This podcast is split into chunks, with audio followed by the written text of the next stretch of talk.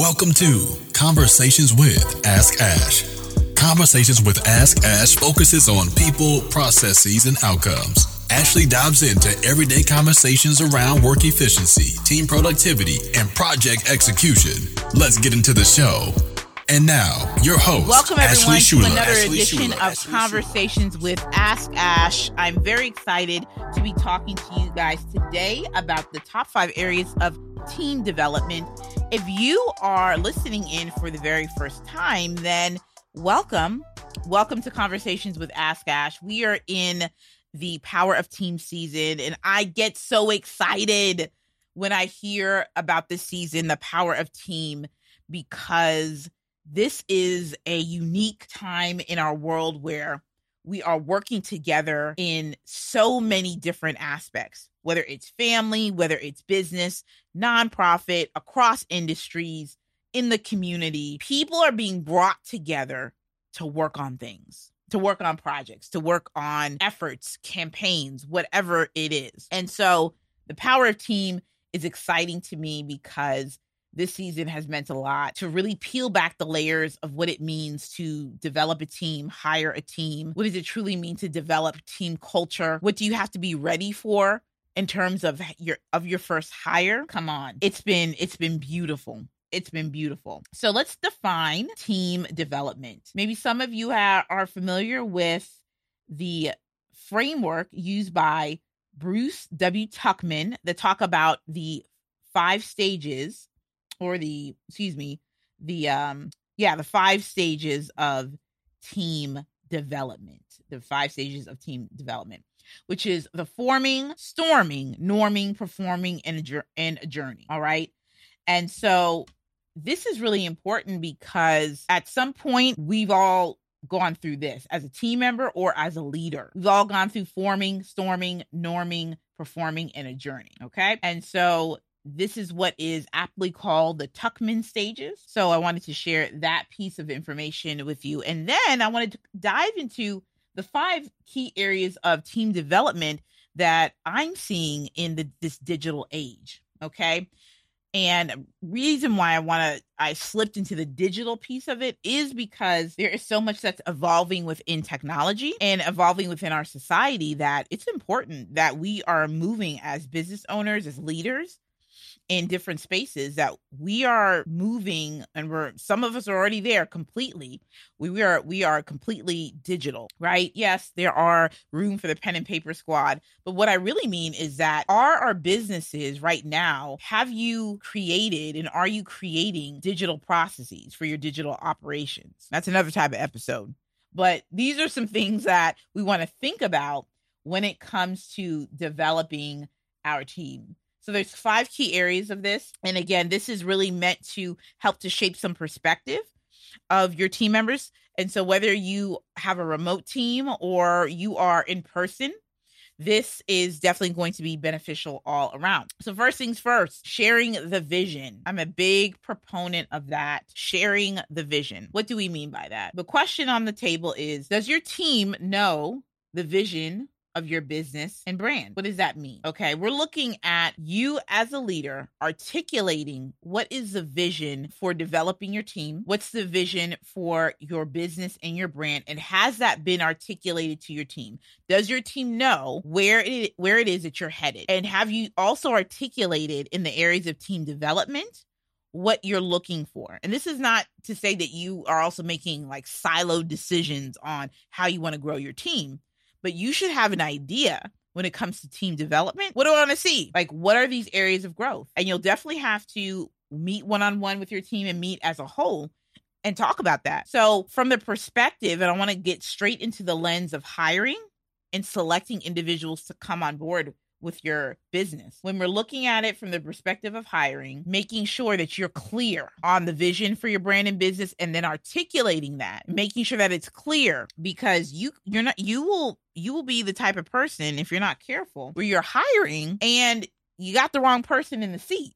Now, you could already have the vision crystallized and put out there and all of these things, but and still the wrong decision is made about who to hire. But what I'm learning through these interviews is that the more that you are clear about your vision and clear about the type of individuals that you want on your team, the better the outcome will be. And some of that is is definitely going to be forming, storming, right? Folks are going to be getting to know each other, those types of things. But sharing the vision, making sure that you have it developed. And if you don't have it developed, that's okay. Today's the day where you can start that process of developing the vision for your business and brand. That'll bring about great clarity, really great clarity, especially when it comes to the hiring piece. Absolutely. Next up, values. Developing a value statement. I came across this literally as I was writing some things down about again the vision of what I want for my own team. And I said to myself, self, I want a value statement. Like a statement on the values for myself and then what that means for my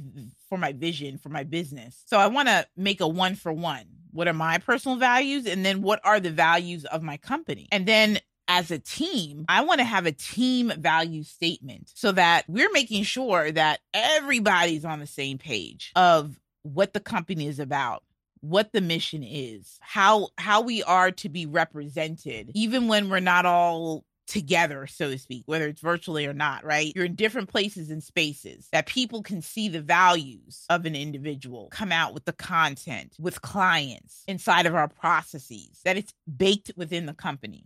Not just something that we slap on a website, values, having a value statement. Number three, team agreements SOPs, and organizational structures. So key, so key. I'm talking about defining roles and responsibilities and asking these three fundamental questions How do we work together? How do we communicate?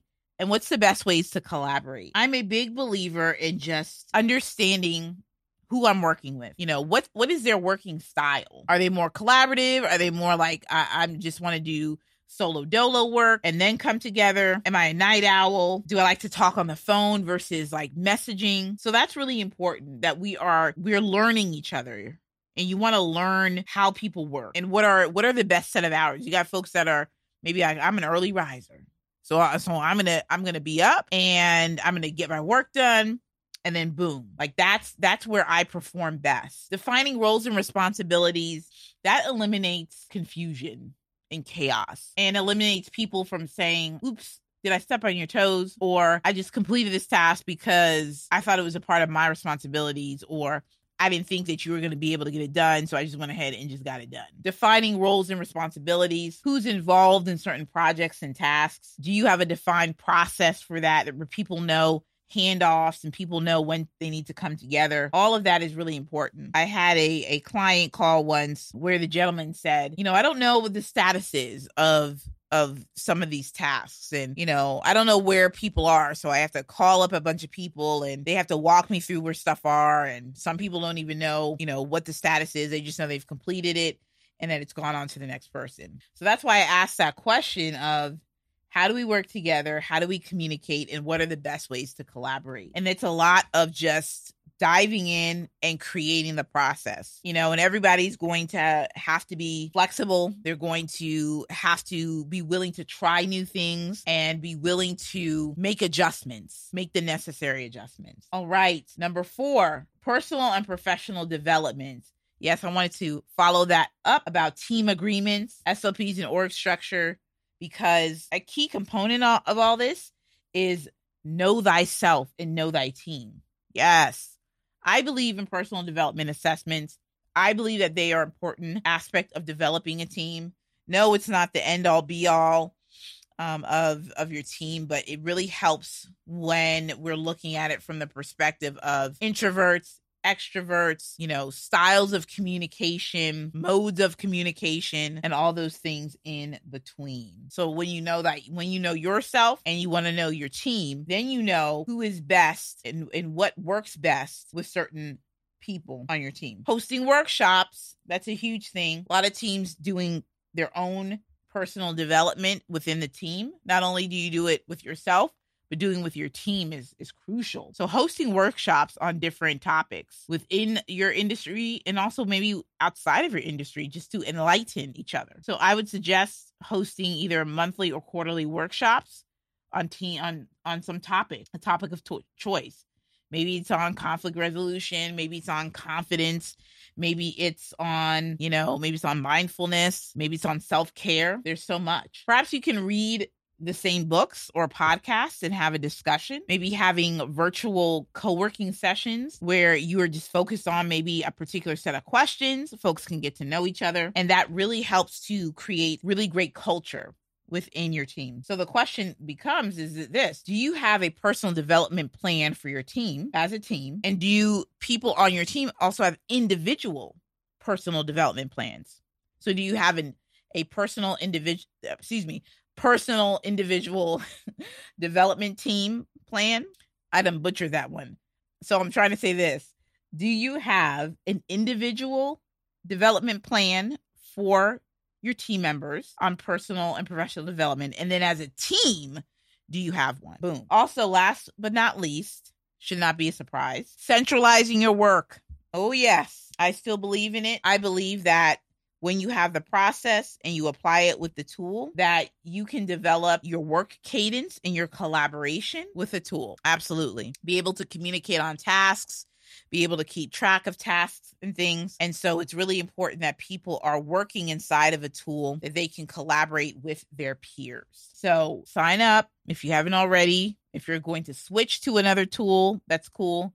But make sure that you all have a central place for your operations, for your tasks, for keeping track of your work so that you can become efficient in all that you do within the company and business. So that is Conversations with Ask Ash. This is the five areas of team development. I hope you guys have enjoyed the season so far. Make sure you share this episode with a friend, and we will talk soon. Catch you later on the next episode. Be sure to subscribe, leave a five star review, and follow Ashley on social media at Ashley Shuler underscore. That's A S H L E Y S H U L E R underscore.